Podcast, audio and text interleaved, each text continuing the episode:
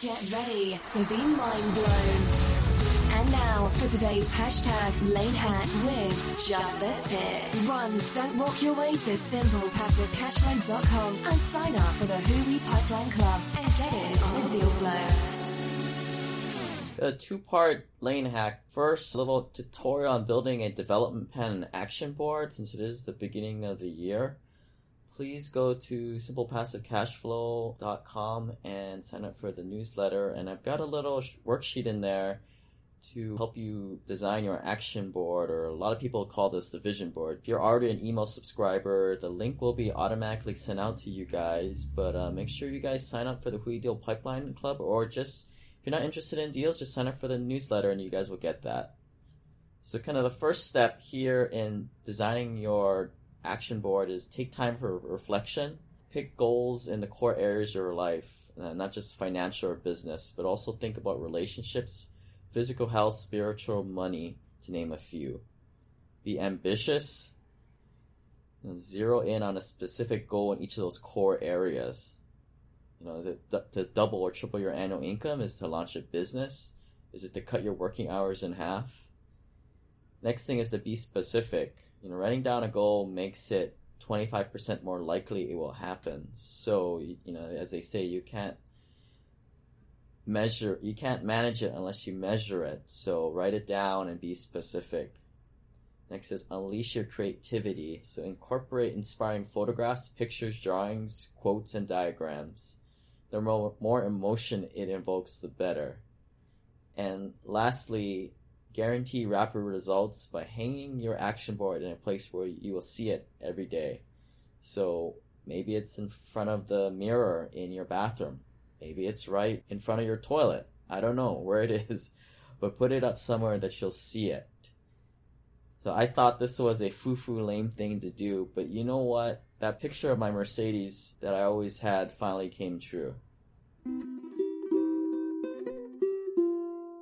When I got smart and sold my primary residence to start investing in investments that actually made sense, woo!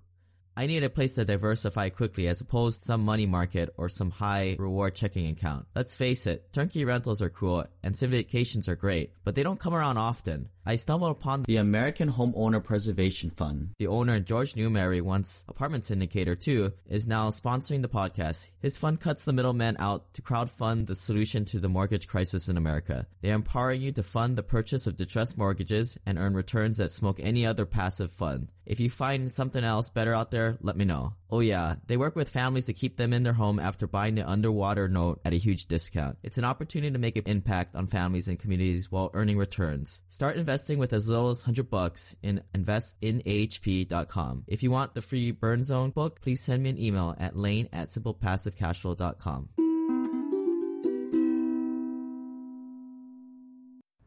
The second lane hack is the optimist pessimist matrix. Got a diagram in the show notes for this. And this is something that my friend has engineered. Him and his IPA beer engineered this idea. In one matrix, you've got the optimist and pessimist on one side, and on the top, you've got the good outcome and bad outcome. The Psychology Today articles say that the average person has about 50,000 thoughts a day. You know, rich people are optimists. And Tom Corley's study has found that 67% of self-made millionaires in the study forge a habit of being positive and upbeat. A positive mental outlook is critical to overcoming obstacles. I have this optimist pessimist matrix on the website in the show notes, so you can kind of take a look at it. But if I were to break it down, you know, and take an optimist going into a situation where it can be a good outcome or bad outcome, let's just take the optimist going in with the good outcome. The optimist will believe that whatever preparation they did up to that point came true because of them. And they're feeling good about it.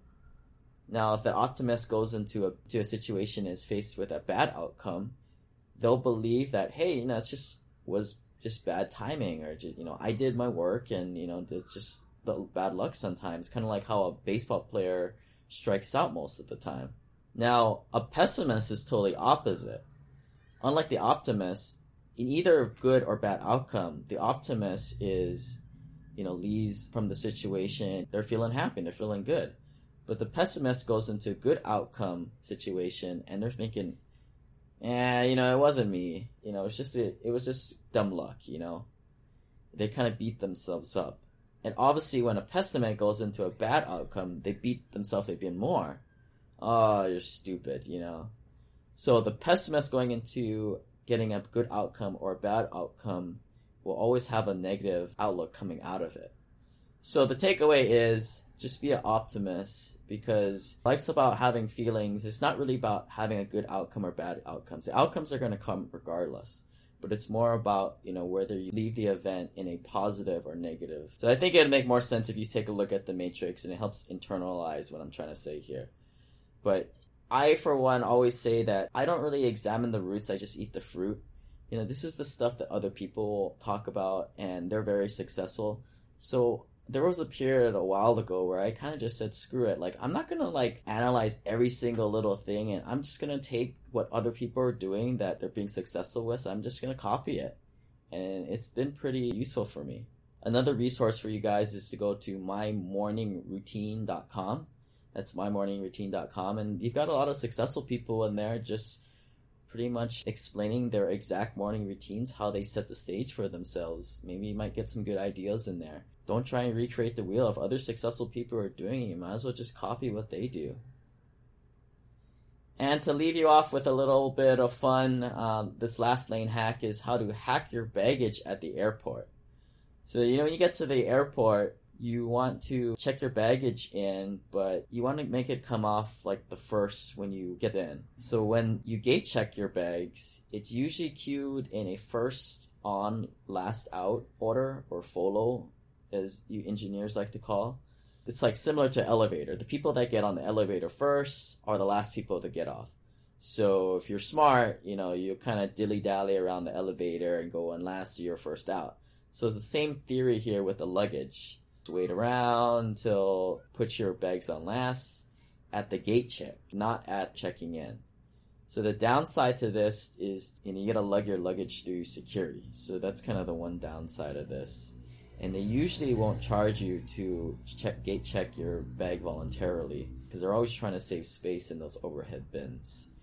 And another tip is to have them mark it as fragile while they're gate checking it, just so they're not throwing it down to the guys on the ground that load it up last second. In case you missed it, you know, you can gate check a bag and not pay for it.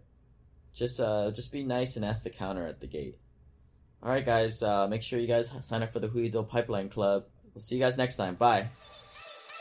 Preceding Lane Hack was approved by Lane Kawaoka, an efficiency and productivity expert, traditionally educated with a BS in industrial engineering, masters in civil engineering and construction management, and professionally licensed engineer in Washington State, with over a decade of in-field experience supervising construction crews and managing over $100 million capital projects in both bureaucratic public and corporate private sectors. And by the way, every situation is different, and remember to think for yourself.